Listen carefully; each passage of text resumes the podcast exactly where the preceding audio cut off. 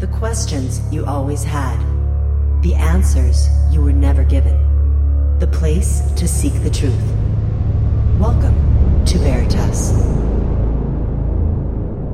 What really happened to TWA Flight 800, the flight that mysteriously exploded and crashed into the Atlantic shortly after takeoff from JFK Airport on July 17, 1986, killing all 230 people aboard?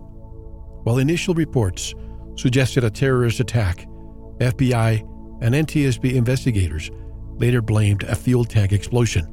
But experts and skeptics have long questioned the official story, and new evidence has surfaced that suggests a widespread cover up of the truth. Tonight's special guest reveals shocking new evidence about what really caused the crash and who was responsible for the massive cover up that followed. He introduces new documents and testimonies that reveal the true chain of events, from the disastrous crash to the high level decision to create a cover story and the attempts to silence anyone who dares speak the truth. To save the face of the Clinton administration before the November elections, Clinton cronies in the FBI, the CIA, the NTSB, and the media soon became involved. We'll discuss how the FBI fabricated, twisted, and ignored dozens of eyewitness testimonies. Why the CIA's absurd Zoom climb theory contradicts the facts. What happened to video footage of the plane's destruction? The real story behind the bomb sniffing dog training exercise that supposedly left traces of explosives on the plane. Why TWA Flight 800 was likely hit by at least one missile. And what was the probable source? Conspiracy theories have been around since the crash, but those theories don't take into account the new evidence provided by tonight's special guest.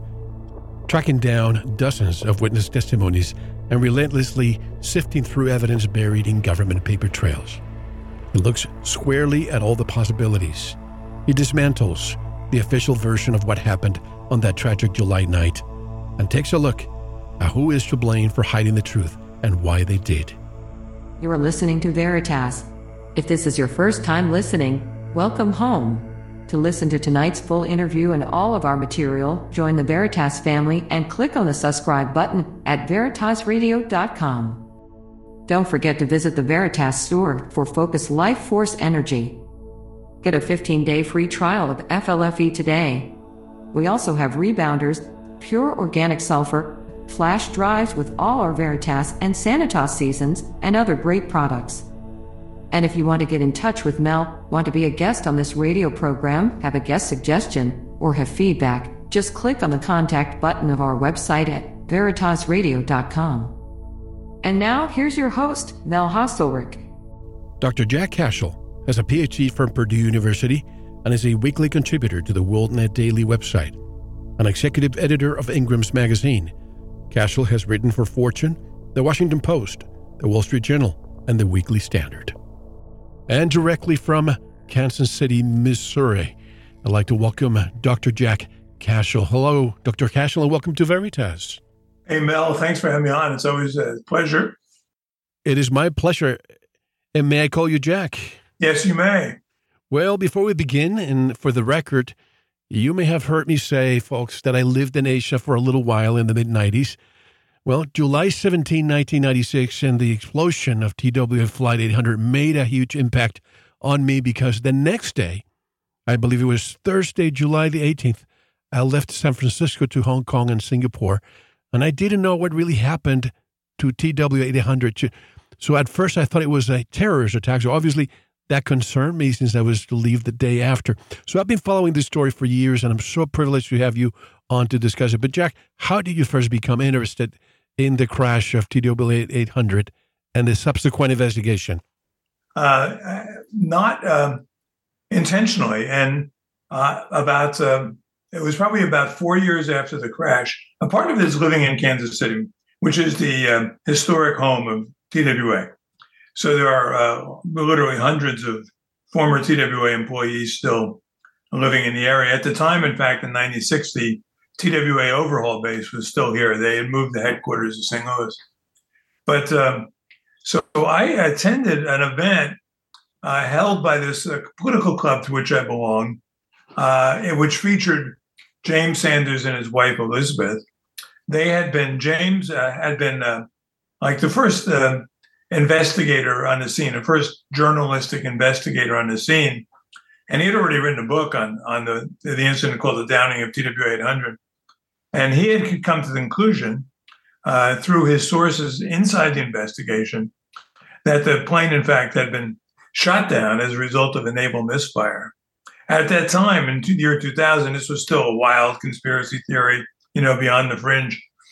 And uh, yet, I, when I went to the uh, event, I had, had, overlooked the fact that you know TWA was based here, so there are like literally hundreds of people there, virtually all of them TWA people, and they were totally on board um, with what Sanders was saying. And we went to dinner afterwards, since I was on the board of this uh, club, and I ended up sitting next to James's wife Elizabeth, who had been a trainer for TWA and a flight attendant. And she's really sweet, pretty Filipino American. And when I heard her story, uh, and that she too, she and James had both been arrested on conspiracy charges and convicted in a federal court um, for Jim's reporting on this, uh, and they were still on probation uh, when when when I met them. I it, it, dawned on me that this story may be bigger than I anticipated and more real. Uh, they don't go to those kind of lengths to silence just anyone. They usually silence people who know the truth, not the people who don't. And that's how I got involved. That's right. That's what they said. Follow the money. They're all angry. You know, the question was why. Uh, and people tend to say follow the money, money, and yet there is always that element, but it's never fully explanatory, or rarely fully explanatory. It doesn't explain all of it. You know, all behaviors, just some behaviors. But from the TWA perspective, they believed that the employees believed that it was the death of their airline, and it cost them, you know, not only uh, the loss of 53 of their coworkers who were on that plane. It was deadheading. Many of them were deadheading back to Paris, but uh, it also cost them, you know, their pensions, their livelihoods, you know, their futures. So they were angry. Uh, but after the next morning, I, I went to breakfast with uh, the Sanders, Jim and Elizabeth, and uh, I at the time I was making documentaries, and I asked them if anyone had ever made a documentary about TWA Flight 800, and no one had. So we got to talking about it. And Mel, I said to them, um, you know, I'm not interested in doing a documentary if if if the bottom line is, you know, this might have could have happened. You know, I think that blah blah blah. I said, unless this, unless your theory is, you can prove this theory to me beyond reasonable doubt. I don't want to do it, but if you can prove it, then I am I'm all in. So they invited me down to uh, Fort Lauderdale, where they were they're then living, and um, I went down. But before going down, I read the two mainstream books that had been already written about TW 800. One was by Patricia Milton, the AP reporter, and the other one was by um, the uh, Negroni, Christine Negroni, who is the reporter for CNN. And they both made the very convincing case, the government case. I won't say very convincing, but the plausible case that this was a uh, you know mechanical failure that people thought it originally it was about terrorists, but it wasn't, and now it's all been put to bed, and and only the only people who would insist otherwise were conspiracy theorists. So that's when I became a conspiracy theorist. Actually, I became a conspiracy theorist after spending three days with the Sanders and going over Jim's material which included all the eyewitness statements, which the reporters, uh, mainstream reporters, had not even bothered to talk about, other than to dismiss, like, oh, it's a handful of kooks out there who thought they saw something. Well, not exactly. Uh, the FBI interviewed 758 people who thought they who saw some element of the explosion. 256 of them saw an object ascending uh, towards the uh, plane, and I believe it was 96 of them traced that object from the horizon. And the object they traced, the descriptions they gave, uh, uh, paralleled the very descriptions you would give for a missile attacking an airliner, you know? And since this um, took place in 1996, at which time only about 12% of Americans were on the internet, uh, it didn't have the kind of traction locally it might have had just a couple years later. So the people who saw the missiles uh, thought they were, you know, maybe the only ones who had, or just one of a handful of had, and they, you know, tended to doubt themselves, except for the people who really saw it very well and never doubted. Do you think the government could have covered up this event today as they did in 1996 with uh, the advent of no, social uh, media? the story they, the story would have been they would have been busted in a day, especially now with uh, Elon Musk on Twitter. But it's exactly the kind of story that the Twitter of two months ago would have shut down. But you, No, used to, I, I became one at that time. You Uh, used all I do to is check my Wikipedia page to learn I'm a conspiracy theorist. You know, you used to rain on the paranoid parades of others. What made you change? I did that. You're quoting me there. I am. So what made you change then? uh, it what made me change was that uh, the Sanders convinced me that they were right, that this was in fact a um, um, a shoot down of a um, of the TW 800. It wasn't a mechanical failure. The the evidence for a mechanical failure was non-existent. There was none. and uh, you know, it, when you have a and I, I've talked to people about this because we all like to read conspiracies now and to just about everything, but to for a plausible one, I mean, for one that you're going to have confidence in, one that you're going to write a book around, all evidence has to point in the same direction. You can't just have a series of of um, of improbabilities. You know, I, I hear this with TWA Flight 800 a lot. You know, and they'll say, "Well, you know, the, some scientist did." Uh, I'm sorry, not TWA. Uh, September 11th uh, scientist and engineer at Brigham Young University said blah blah blah blah blah. Well, that may be so, but you're asking us to deny the things we saw. You know, millions of people saw. I mean, thousands of people saw up close, including my daughter. Others of us saw on TV, seeing planes crash into a building. You can't just dismiss that evidence. All evidence has to point in the same direction. So, and with TW 800, it did. The more, the more I got into it, the deeper I got into it, the more convinced I was that they were the Sanders were right. Now, initially, when we made our documentary Silence in 2001, I didn't want to believe that it was the Navy that did it. I would I was much more comfortable thinking it was a terrorist uh, incident that the Navy either tried to thwart or that uh, was took place independent of the Navy, because the evidence I was just I was in a state of uh, confirmation bias, and I just didn't want to believe that. So Jim, I think, uh, obliged me when we made the documentary, and we just left it at a missile hit the airplane. Plus, there were some serious people within the, the naval establishment who were willing to go forward, but they did not want to go forward with uh, naval misfire. Later, later, I'd like to bring up someone I saw a video years ago. Apparently, a retired sailor but I'll, I'll, mention that later. There were more than 700 witnesses to the crash and its aftermath, but there were some who refused to be interviewed by the FBI, which means there were many more. Why did they refuse to cooperate?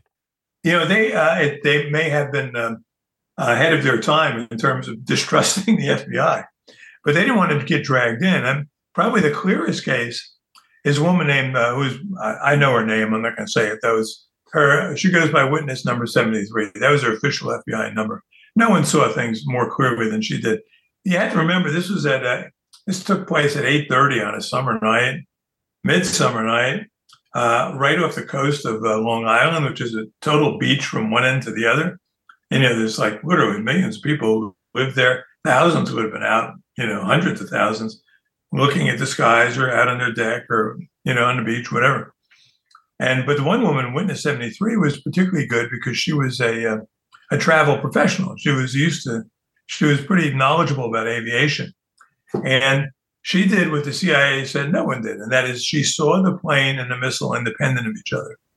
So she was looking at TW 800, and she knew enough to know that it was flying lower than she would have anticipated it to be at uh, at that stage at that point from New York City.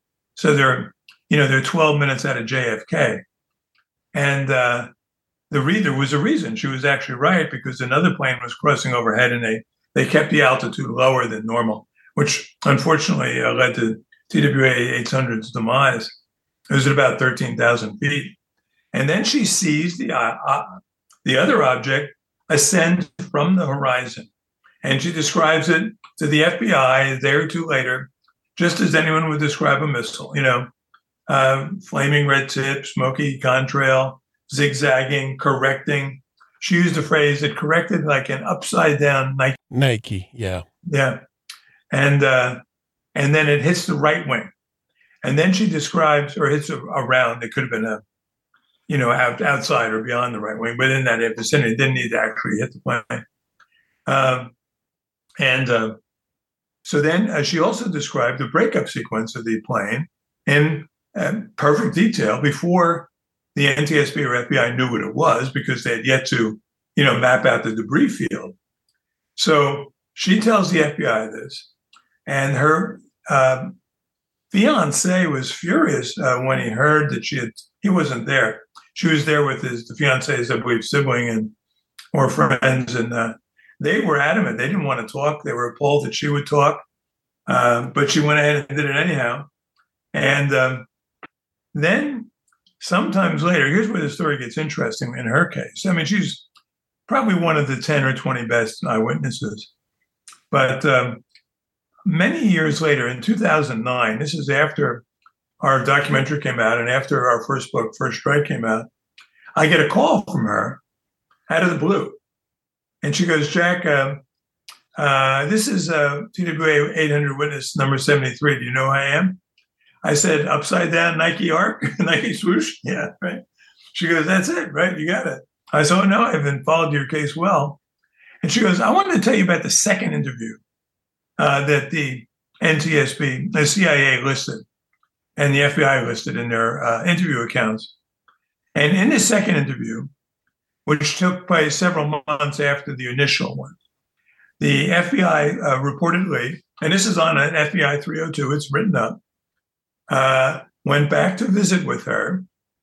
And she told them this time that, yeah, okay, she had been drinking. She had had several Long Island iced teas, which is a a drink unique to Long Island, I guess.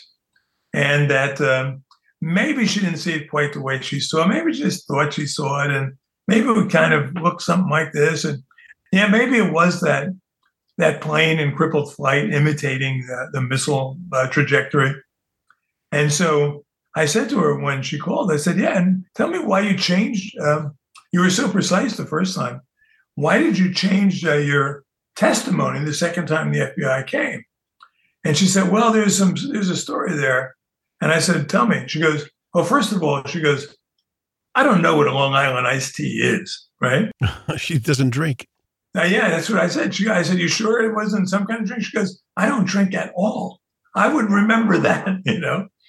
And then she finally dropped the bombshell. She goes, There was no second interview. And then I told her, You're not the only one they did this to. They made up interviews out of whole cloth for at least four people, probably the four best eyewitnesses.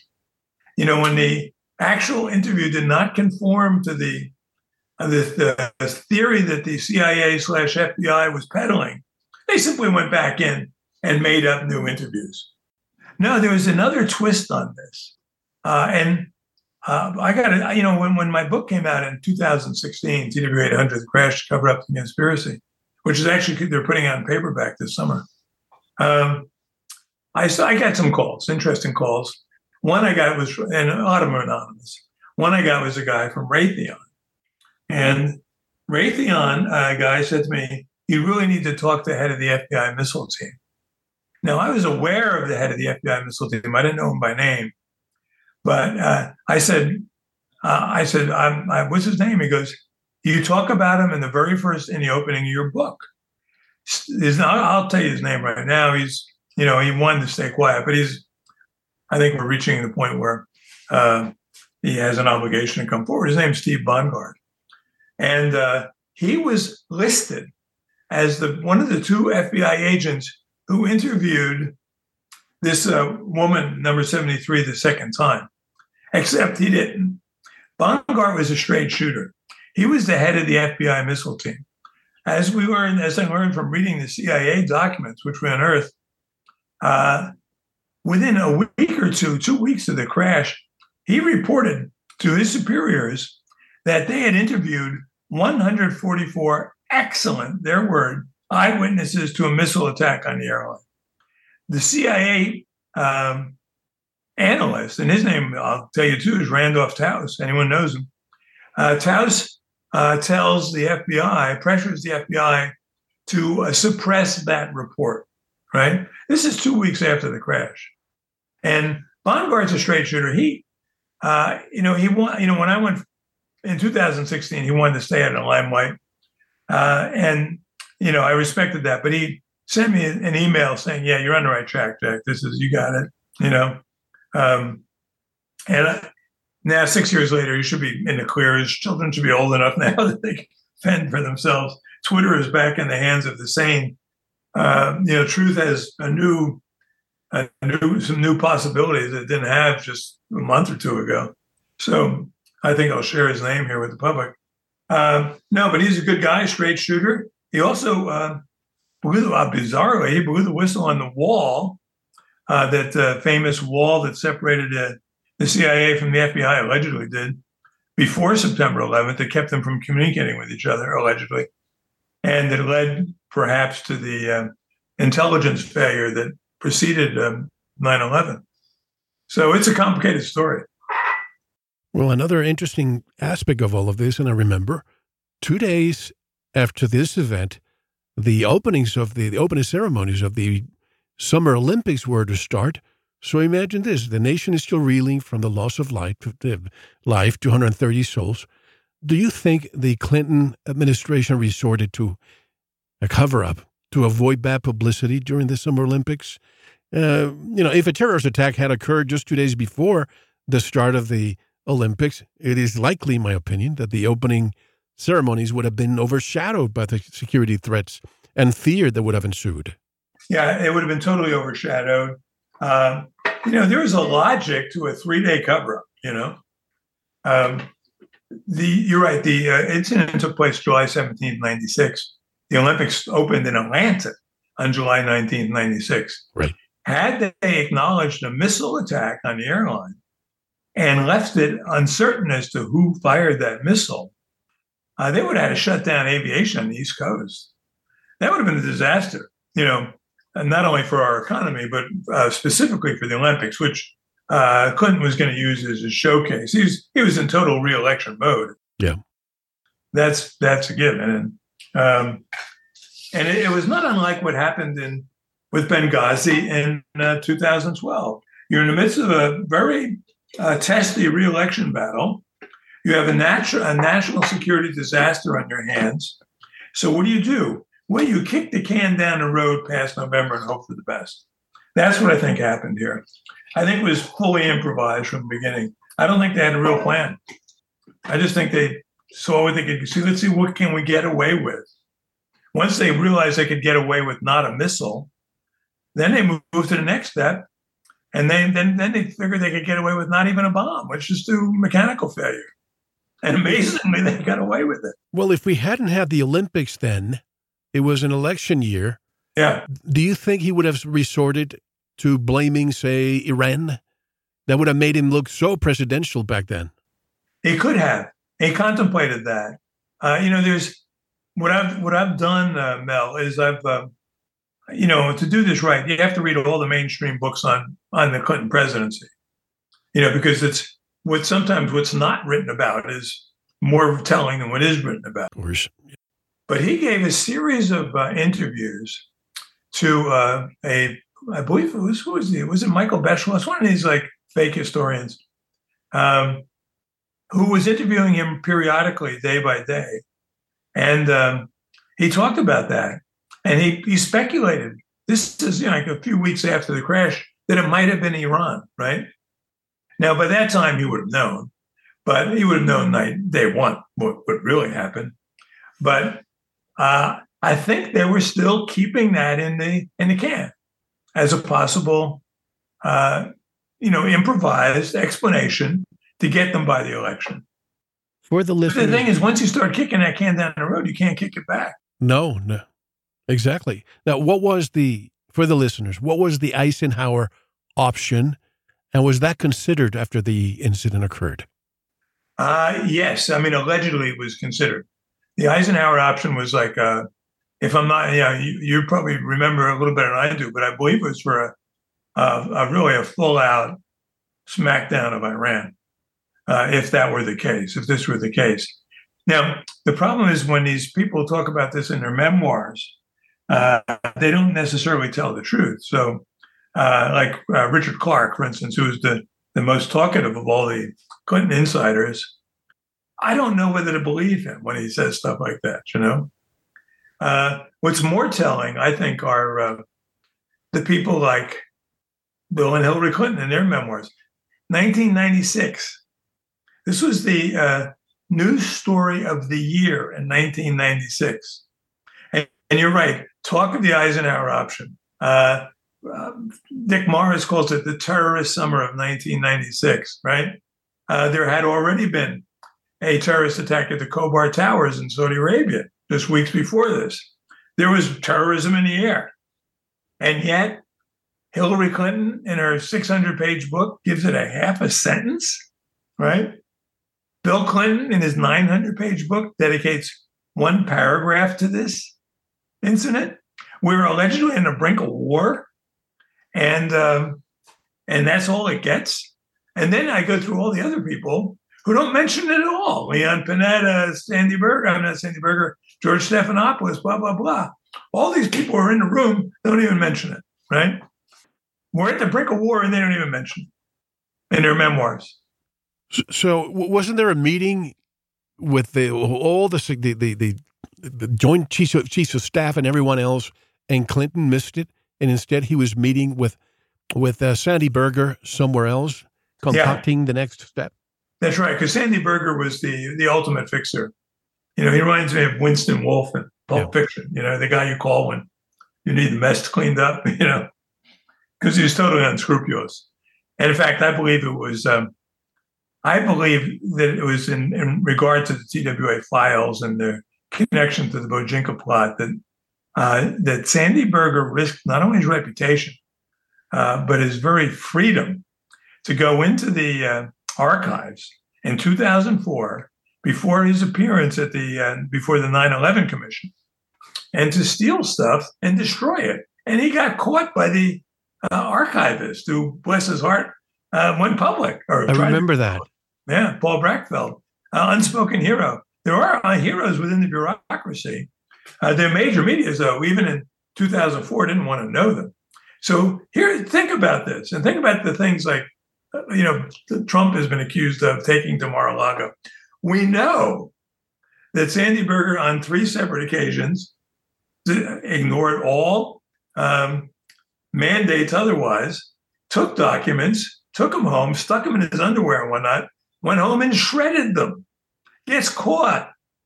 And the DOJ recommends as penalty a $10,000 fine. Right? I mean, when people think that today we have reached a point of, uh, of uh, a nadir in our relationship with the intelligence community, I'm sorry, Berger was ahead of the curve on that one. What about Barack Obama and everything he took? What about Hillary Clinton and all the bleached uh, emails? Yeah, all the hammering and the bleaching and the shattering of cell phones. Uh, no, it's the the level right now is of um, you know I won't say corruption because the real corruption. I, I say this in the book and I've said this before. Government agents always going to misbehave if they can get away with it. The one profession that has totally betrayed its craft is the media, the journalists. And I believe, uh, Mel, that if this plane had crashed in, say, Kansas, we would have known the truth in about two or, two or three days. But having, in that it crashed in, uh, in New York, in Long Island, the New York Times swarmed the scene. They own this case, and the FBI only had to talk to the FBI. Uh, the FBI only had to talk to New York Times. That's all the only entity they talked to. In the course of this uh, research, I interviewed the aviation uh, writer for the Washington Post, he was still pissed that the FBI wouldn't talk to him. They would only talk to the New York Times. So the New York Times got to call the shots on the story. And uh, after about one day, they were miscalling it intentionally. Well, you mentioned the media. I think true journalism is extinct. Now they're just read from journalism that matters now is that is and I in fact in my book Unmasking Obama, I I went out and I identified all the people who broke the real stories about the Obama presidency, and none of them was a mainstream media uh, person except for Sharyl Attkisson, and that cost her her career. You know. So just for the listeners, in case they wonder, Jack, what the Eisenhower option is, the Eisenhower option was an informal term used to describe a policy of massive retaliation proposed by U.S. President Dwight D. Eisenhower in 1953. It was a strategy of nuclear deterrence that proposed that any attack by the Soviet Union would be met with a full scale nuclear response. The policy was intended to discourage any Soviet aggression by the threat of total destruction, in case anybody was wondering. Now, Bill Clinton, again, he had to be careful because he was running for president again, obviously, and he needed to just be you know, careful about this, but for five years after this event, the FBI, the CIA, and the White House avoided the subject of aviation terror until 9 11. Do you think that was planned? Uh, yeah. Oh, yeah, absolutely. Uh, in fact, it may have led to 9 11, this silence, because they, you know, the the one other thread that was working through here was the whole Bojinka plot. And um, this this uh, was Ramzi Youssef, and uh, these are the guys who plotted both uh, the initial attack on the World Trade Center in '93 and and then the fatal, I mean, the really lethal one in 2001. But the Bojinka plot called for, and it was hatched out of the Philippines. Uh, there were a lot of there was a heavy Muslim radical population in the Philippines, and what it called for, and one one was a couple of items that um, would come into play later, and I think came into play even in the consideration of TW 800. One was the uh, the use of airplanes as as um, missiles, and the two possibilities were either hijacking planes or uh, taking a you know a small private jet and filling it with explosives and attacking high impact targets, and no higher impact target than as we found out on 9/11 in the World Trade Center. Uh, so that story uh, was uh, the Clintons were aware of. Buzz Patterson talks about this, and he was the guy who carried the nuclear football for the president and wrote a book about it. Not a fan, and he talks about you know moving documents from one source to another and seeing, you know, uh, Clinton making handwritten comments on the Bojinka plot, and the I don't think uh, in 2004, when the 9 11 Commission came up, I think, I really think that the, the White House, uh, the Clinton White House, rather, the Clinton people did not want Clinton's knowledge of Bojinka to become public. And uh, we know that there were handwritten notes on the documents. We know that some of the documents Sandy Berger purloined were unique. They weren't copies of copies. They were one of a kind, which made his destruction of that of those documents even more chilling and damning. So I think that was the link, and uh, the use of airplanes as missiles, as bombs, and I think, um, and I thought for a long time that, and I still don't rule this out, and neither does Sanders, was that the Navy on the night of July 17th was responding to what they at least believed was a uh, a um, a missile. Uh, I mean, an airplane turned into a missile. An airplane loaded with uh, uh, high high explosives. That is a, still a possibility that I can't rule out, and that the Navy's missile firing was done to take that plane out, and it inadvertently caught TW 800. That, though, I would give as a five percent possibility. A 95% possibility, I would say just straight out screw up. I mentioned a video I saw years ago. If my memory serves me correctly, I remember this years ago. It's a, an African American retired sailor who was allegedly on the Navy ship that launched the missile, and I believe it was the USS, USS Carr, and they were using commercial aircraft as simulation, and that's why their ship was on the path of many aircraft leaving JFK, but they were not supposed to have live missiles. Have you heard that before? Yeah, no. In fact, I've talked to the, the fellow in question. His name is William Teal. He's gone public. Exactly. Now. And uh, did you say he's dead? Um, what's that? Did you say he passed? Oh no, no, no. He's gone public. He's gone. Okay, yes. I can use his name. I in my book I didn't use his name. He he was on a USS Carr, which was not uh, a missile firing ship. His ship didn't fire missiles, but he, he was in the battle group that did. And what he talks about with very uh, clear um, memory and very specifically is, and he because he was in the Combat Information Center, what they did to scuttle all information uh, related to that incident. You know, the things they had to shred, burn, bury, whatever. And then how they hightailed it uh, to Bermuda uh, with the order to any all involved to just say nothing to anyone about anything. National security, lose your pension, go to jail if you talk. Um, yeah, he's he's gone public with that, and I, I've been dealing with him over the years because he's trying to get the uh, he tried to get his captain to own up to it. You know, his commander. Uh, he was very clever about that, but you know, the guy was a little cleverer than he was. He was communicating with these people on Facebook. I mean, he's sincere. I, I don't doubt his sincerity for a minute. There are limits to what he knows, and he knows there are limits, but he's willing to tell what he does know to, to the degree that he knows it. And you know, the question that I get asked is probably the best question. Well, if it was the Navy, how come we haven't heard from sailors? Blah blah blah. You know, we hear that. I hear that all the time, right? Uh, and it's not a bad question until you begin to see how this operates. And then you see the level of fear and anxiety and threat that can go down on anyone who has real inside knowledge.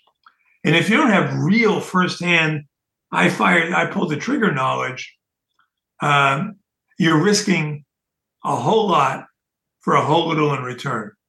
And if a person came out to me, let's just say the guy who pulled the trigger came to me and said, Jack, I'm the guy who pulled the trigger and I can prove it. And I walked in into the New York Times and say, hey, here's the guy who pulled the trigger on TWA Flight 800. They wouldn't want to talk to him. We've reached that point. They don't want to know. Total fluke about uh, 10 years ago. I had a one on one breakfast with the current publisher of the New York Times. And I walked him through this story. And at that time, he was, you know, he was the heir apparent. Uh, no interest.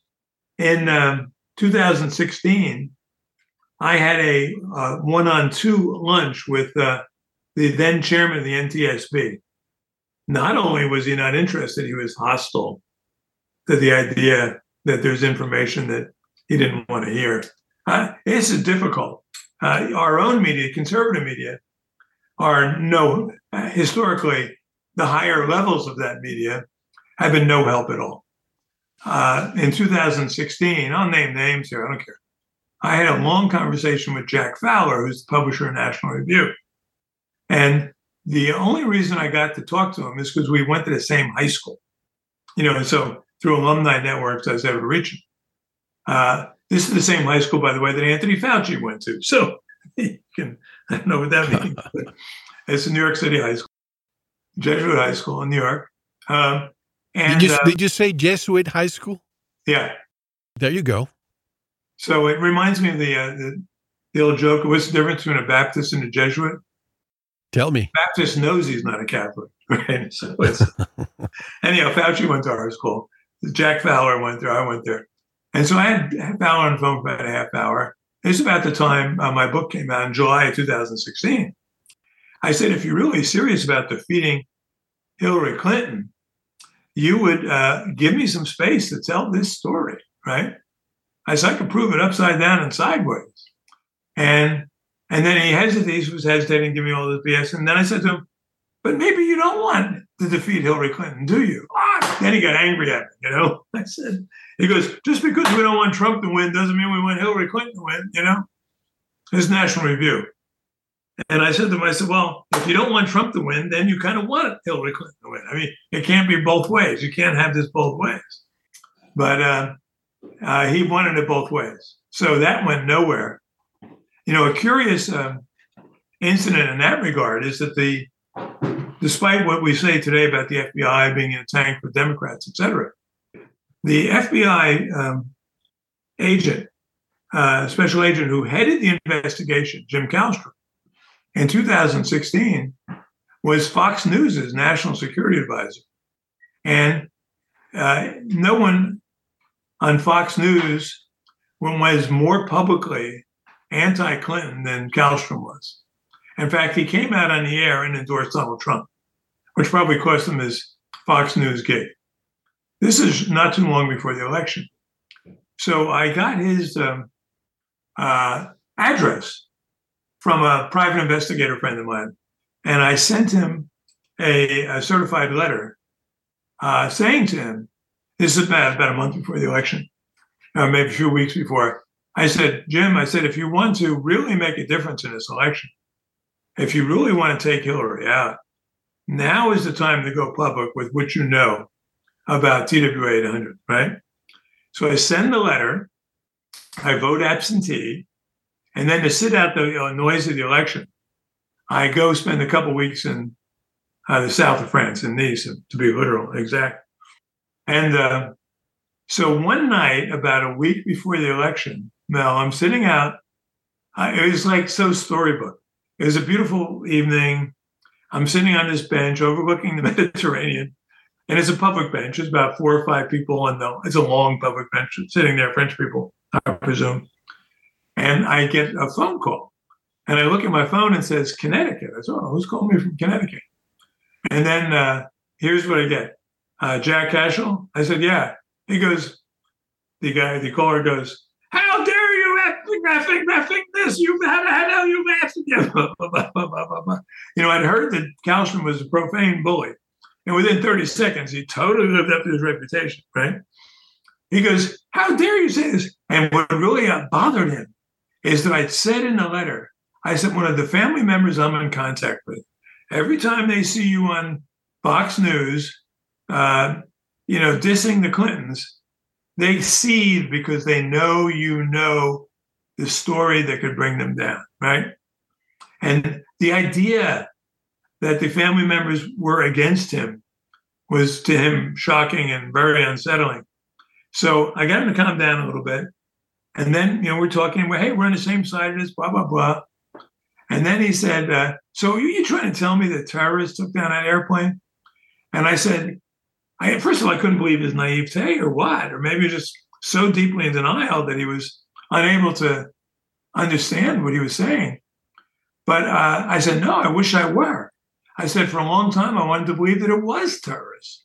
I said, but the weight of the evidence is overwhelming that it was our Navy that accidentally shot down the plane. Now he really flew up, right? And here's where the story gets somewhat comical. He says to me, you know, uh, you effing, effing this, you sound just like that effing Pierre Salinger, who uh, in November of 1996 holds a press conference on the effing French Riviera, you know, saying that our Navy shut down TW-800, right? So I'm thinking at that time, boy, I hope he doesn't know where I am when I'm he's talking to me right now, right?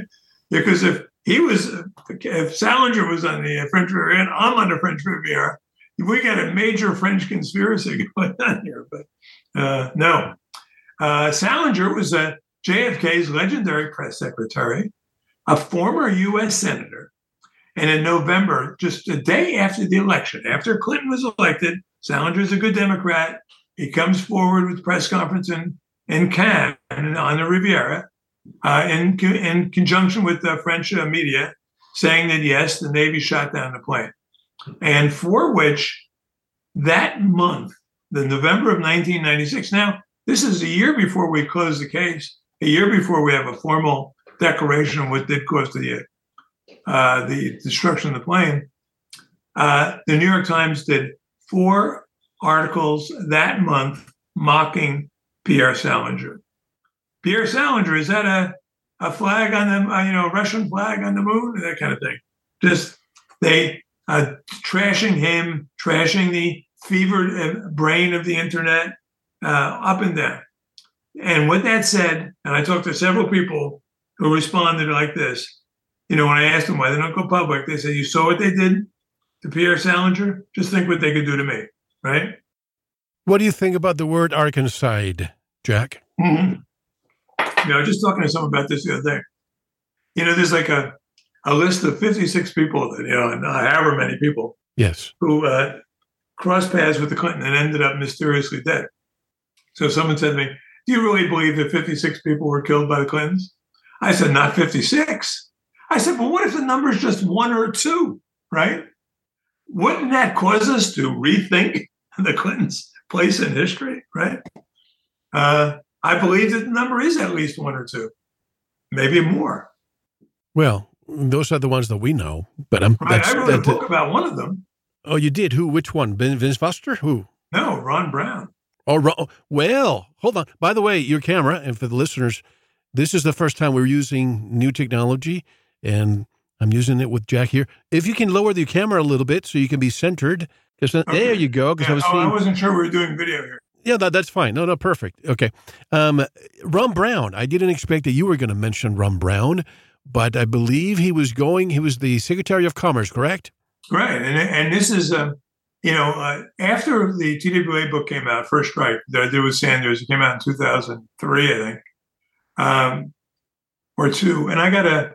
It did well, and the publisher came back to me with a contract that how'd you like to do a book on another plane crash and then Ron Brown, and uh, they offered me a nice advance. And I said, uh, I will, you know, not used to being a conspiracy theorist yet. I said, I will uh, do this project with one understanding, and that, namely, that is that if uh, the evidence leads me to believe that Ron Brown's plane crashed because, hey, stuff happens, you've got to go with that. I'm not going to force a, a conspiracy uh, onto this incident, right?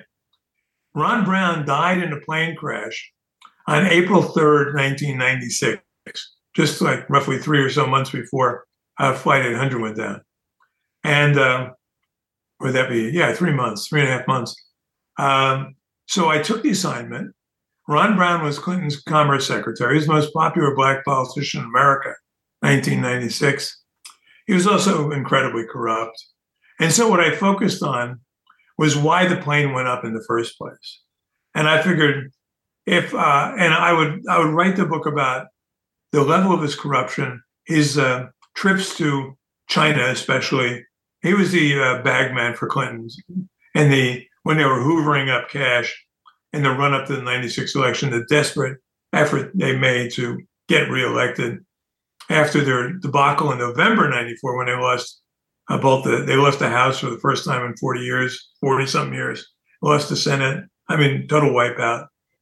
And the party didn't even want him as the candidate in '96. So to do it, he had to do it uh, almost single handedly. And that meant taking over the DNC and using it to raise cash in every which way possible, which meant millions and millions of Chinese dollars coming from the CCP. Long before Biden got into this, the Clintons were the ones who opened the floodgates. It's the great unreported story of, of that time. Monica was a relief for the Clintons. It took their media's eye off the ball. But uh, so I did that. And as I get into it, I realized, you know, gosh, I guess I'm going to be a conspiracy theorist for life because the evidence strongly points to the destruction of that plane by Croatian intelligence working as a proxy for the Clintons. That was 35 bodies, and those bodies aren't even added usually to the Arkansas accounts. What about the story of him having a shot to the head, behind the head, and also, was he involved? Well, they say that he was killed because of his involvement with Whitewater scandal. Do you lend credence to that? Uh, yeah, I just uh, that one at a time. Whitewater, no. Uh, scandals beyond Whitewater, more important scandals. The uh, helping me, you know, what I tried to do when I write a book is to, uh, and I've written about 15 now, is to write about people. I like to see writing books about people doing good things, not just bad things. And so the two people who were instrumental in helping me write the Ron Brown book were uh, one was Kathleen Janoski, the forensic, and she they both become good friends. She was the forensic photographer for the Armed Forces Institute of Pathology, who discovered the hole in Brown's head. That's not a myth; that's true. Uh, the other one was Nolanda uh, Butler, who was um, uh, Ron Brown's mistress and business partner, who knew the story inside and out. Total truth teller, good Christian lady who saw the light, repented, and started telling the truth that no one wanted to hear. So, to answer each each of those questions, Janoski is uh, working with the Armed Forces Pathology. The bodies of the 35 dead on this Air Force plane, including six Air Force personnel, come back to Dover, uh, you know, for their ex- examinations and whatnot. And, you know, the team of pathologists, you know, is examining them. She sees Ron Brown's body laid out on the on the slab, and as she says, there were no visible marks on him that could have killed him. You know, there's a few scratches and scars and whatnot. And then she says she's standing on a stepladder taking photos overhead. And she says, Hey, look at the hole in the top of Ron Brown's head. And it was later measured to be 0.45 inches, you know, beveling inwards. Uh, when when Janoski and three of the pathologists who were involved in the case went public, they all had their careers ruined. And I, I talk to Janoski all the time. We're still we're still close, her all the time. Um, yeah, totally ruined their career. Uh, they were cashiered out or or demoted so badly that they had to leave the Navy. Uh, the uh, head X-rays, which revealed what uh, it was called a lead snowstorm inside the brain, um, mysteriously disappeared, and uh, the whole thing stinks. There was no autopsy, right? Uh, despite the fact pathologists are clamoring for one. No autopsy. the fact that he was he died on um, April 3rd and Martin Luther King died on April 4th, the Clintons used to conflate the two, two great black men dying for the cause, right? I mean, and here's the bizarre thing that this should have been newsworthy in and of itself. And I walked this around the, the room newsrooms of Washington saying, okay, forget about why the plane crashed, forget everything else. But in 2004, this was a big story that wouldn't have been in 96. Ron Brown went to Croatia to broker a sweetheart deal between the neo fascists running the Croatian government, who were indebted to the Clintons, and a certain American corporation, much in the news in the early uh, part of the 21st century, Enron, right? Oh. And the Enron executives took their own jet, right? They didn't get on that brown plane. They they probably knew a little better than them. And uh, the story gets weird. Uh, the um, I hired a, a, Croatian interpreter to help me with the uh, stories coming out of Croatia, and uh, I'm running through uh, some, you know, just researching on the internet for news about that, the crash, etc. And um, I run across this story in Croatian, in the Croatian equivalent of People magazine, in which a uh, a a woman uh, is pictured at an event. She's buxom, redheaded, Mexican woman, probably mid forties. Uh, she's standing in the middle of two other women, and she has her arm. They all have their arms around each other. And on the right uh, of this woman is Alexis Herman, who was then uh, who had been the labor secretary under Clinton, a black woman who was also the trip advisor, the one who arranged Ron Brown's fatal journey, right? On, on, on this woman's left arm is none other than, guess, Hillary Clinton, right? it doesn't get any better. Uh, so I call my Croatian interpreter and I said, the woman's name, by the way, the Croatian American's name is Zdenka Gast. And I, I call her and say, What am I reading here? you know, how is it the Zdenka Gast is at this event with uh, uh, the Hillary Clinton and uh, uh, uh and uh, I'm sorry, the I'm drawing a blank another woman's name, but the and she says, "Oh, they're at a wedding reception for Alexis Herman is the other woman. Alexis Herman got married in the White House, and Zdenka Gast was invited. And so I'm thinking, okay, she must have been a big donor or whatever. No, Zdenka Gast was the liaison between Enron and the Tudjmans, the neo-fascists who ran Croatia, right? So I get a hold of the Air Force report, and there's a story in that. And I see, uh, I'm reading up about Zdenka Gast, uh, Zdenka Gast was supposed to be on a Ron Brown plane. And at the last minute, she gets off and gets on the Enron plane. So the Enron plane lands safely. The Ron Brown plane, we're told, is destroyed in the biggest storm that hit that area in 40 years. A total made up story. All the other planes landed safely in that part, including the Enron plane. So I go into the interview section of uh, the Air Force report to find out what Zdenka Gast had to say. Well, the Air Force interviewer talks to uh, this guy named Peter Galbraith, who was the uh, ambassador to Croatia at the time. And he tells the Air Force interviewer, you know, the person you really got to talk to, he's being pretty, naive here, is Zdenka Gast. She was the liaison. She was the one who chose not to get on the plane, etc.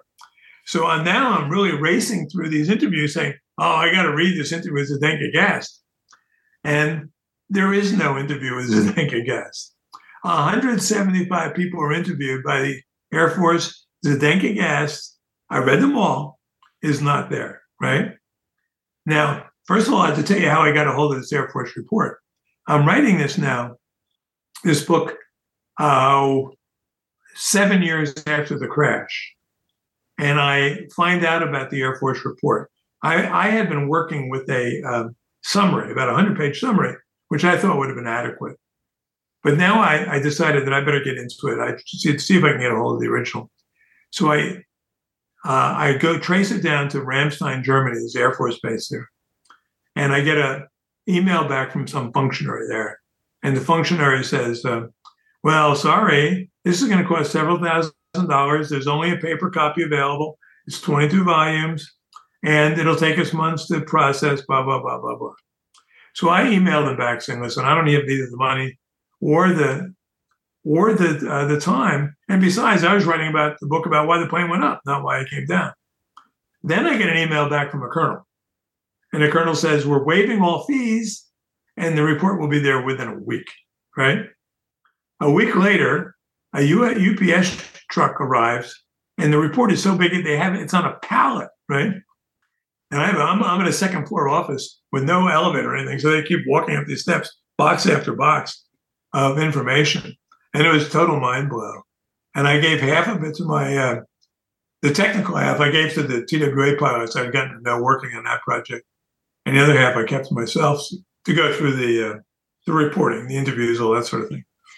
And we all came to the conclusion at the end, yeah, that the plane had been lured off course intentionally into a Croatian mountainside. First time ever, history of that airport. And six Air Force people were killed. Someone in the Air Force was very unhappy about it.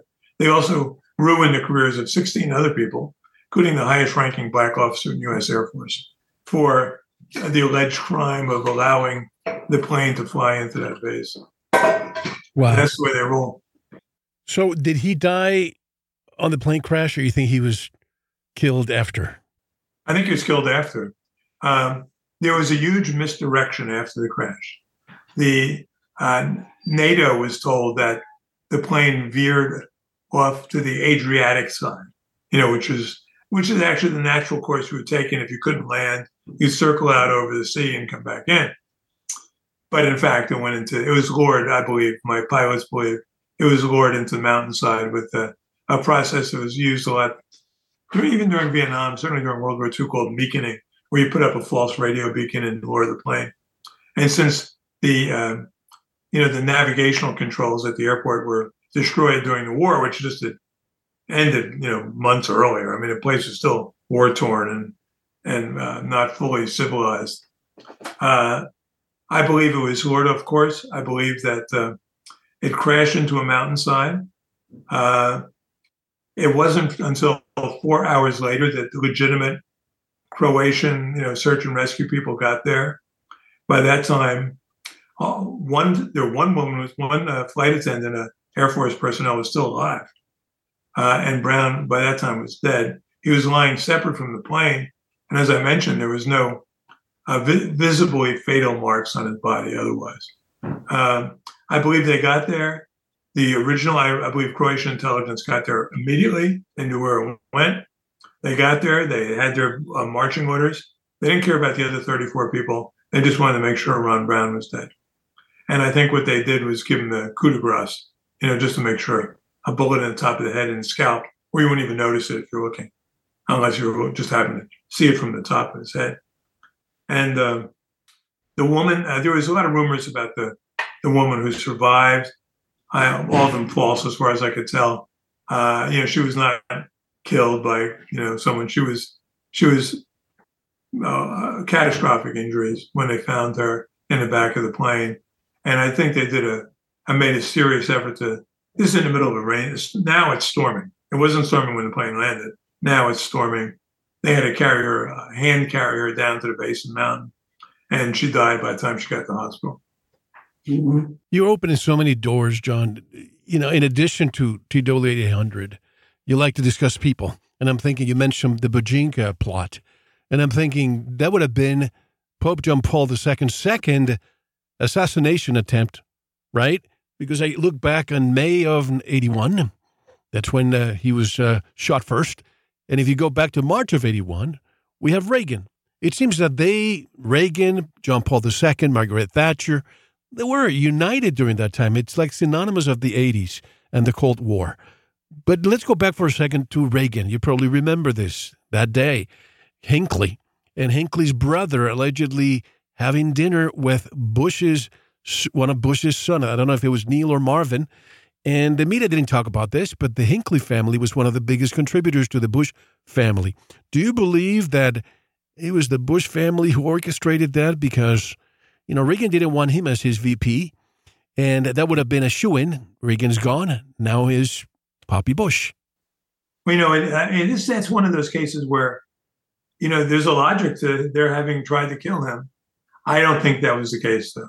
I think what may have happened is is that Hinckley may have heard talk around the family, you know, like uh, you know, like in the was it the uh, Henry II and uh, Thomas Becket, you know, mm-hmm. will someone please rid me of that troublesome priest, you know? Um, I don't believe so. I believe that was what it, I believe that was about Jodie Foster. I mean, I may be wrong, but I'm willing to listen. But you're right. There were assassination attempts on the Pope, on, on, on the triumvirate that brought down the Soviet Union. The Pope, uh, Pope John Paul II, Reagan, and Margaret Thatcher's. Margaret's Thatcher's was almost successful too, but I believe that was an IRA plot. You know, they blew up her hotel, I believe in Brighton, and uh, the Pope's guy was a, I believe, a Turkish national, but I believe he was an employee of the KGB. I believe the Russians tried to take out the Pope. Soviets did. What a contrast! What a contrast between John Paul II and the new Pope that we have, the Jesuit. What do you What do you think of this new woke Pope? You know, I try not to talk about popes. I mean, I still practicing Catholic. I try to give him a little little wiggle room. You know, this guy bet all the wiggle room I can give him. Uh, the uh, you know, what's interesting too is that. Uh, uh, Benedict, John Paul II was, I think, one of the great popes of our time, and, uh, as was his successor, John uh, Pope Benedict XVI. As it happens, I did a documentary for the traditional movement of the Catholic Church in Rome in 1998, celebrating the 10th anniversary of the reauthorization of the Latin Mass, in the course of which I interviewed Cardinal Joseph Ratzinger one on one for the documentary. And then here's where all these threads come together, uh, Mel, and his stories are almost too incredible. But in 2005, April 2005, I was in Paris for a media conference, a French media conference on TWA 800. No, hold on, hold on for a second. I don't mean to interrupt you, but we have to break the first segment with the second one, and this is a good segue, a good cliffhanger for part two. How can people buy the book, TWA Flight 800, The Crash, The Cover Up, and the conspiracy? You know, I would say right now the best way is just go to Amazon and buy it. That's the way we keep score. You know, I buy my books through Barnes and Noble just to afford Amazon, but the publishers look at Amazon numbers. So go to Amazon.com, TWA800 Crash Cover Up Conspiracy. Uh, my name is Cashill, C A S H I L L. So just put that into Amazon, or just go to my website, Cashill.com. It won't. Uh, you can't buy the book there, but it'll tell you where what other books are available. You know, Jack, you're opening more doors. I didn't expect you to be opening more, but since you're giving me permission to ask you these questions, I will, and we'll get deeper into the rabbit hole when we get back. This is Mel Hostelrick. My special guest is Dr. Jack Cashill. Much more when we return. Don't go anywhere. Thank you for listening to the first part of this important Veritas interview. To listen to the rest and all of our material, proceed to the members section or join the Veritas family by subscribing. Click on the subscribe button at veritasradio.com. Subscribe today Don't forget to visit the Veritas store for Focus Life Force Energy. Get a 15 day free trial of FLFE today. We also have rebounders, pure organic sulfur, flash drives with all our Veritas and Sanitas seasons, and other great products. And if you want to get in touch with Mel, want to be a guest on this radio program, have a guest suggestion, or have feedback, just click on the contact button of our website at veritasradio.com. And if you're listening on YouTube, like, subscribe, and share the video. Click on the notification button to be alerted when new interviews are available. Now, proceed to the member section or subscribe to listen to the rest of the interview. You don't want to miss it. Thank you for listening to Veritas. Because you don't want to believe, you want to know.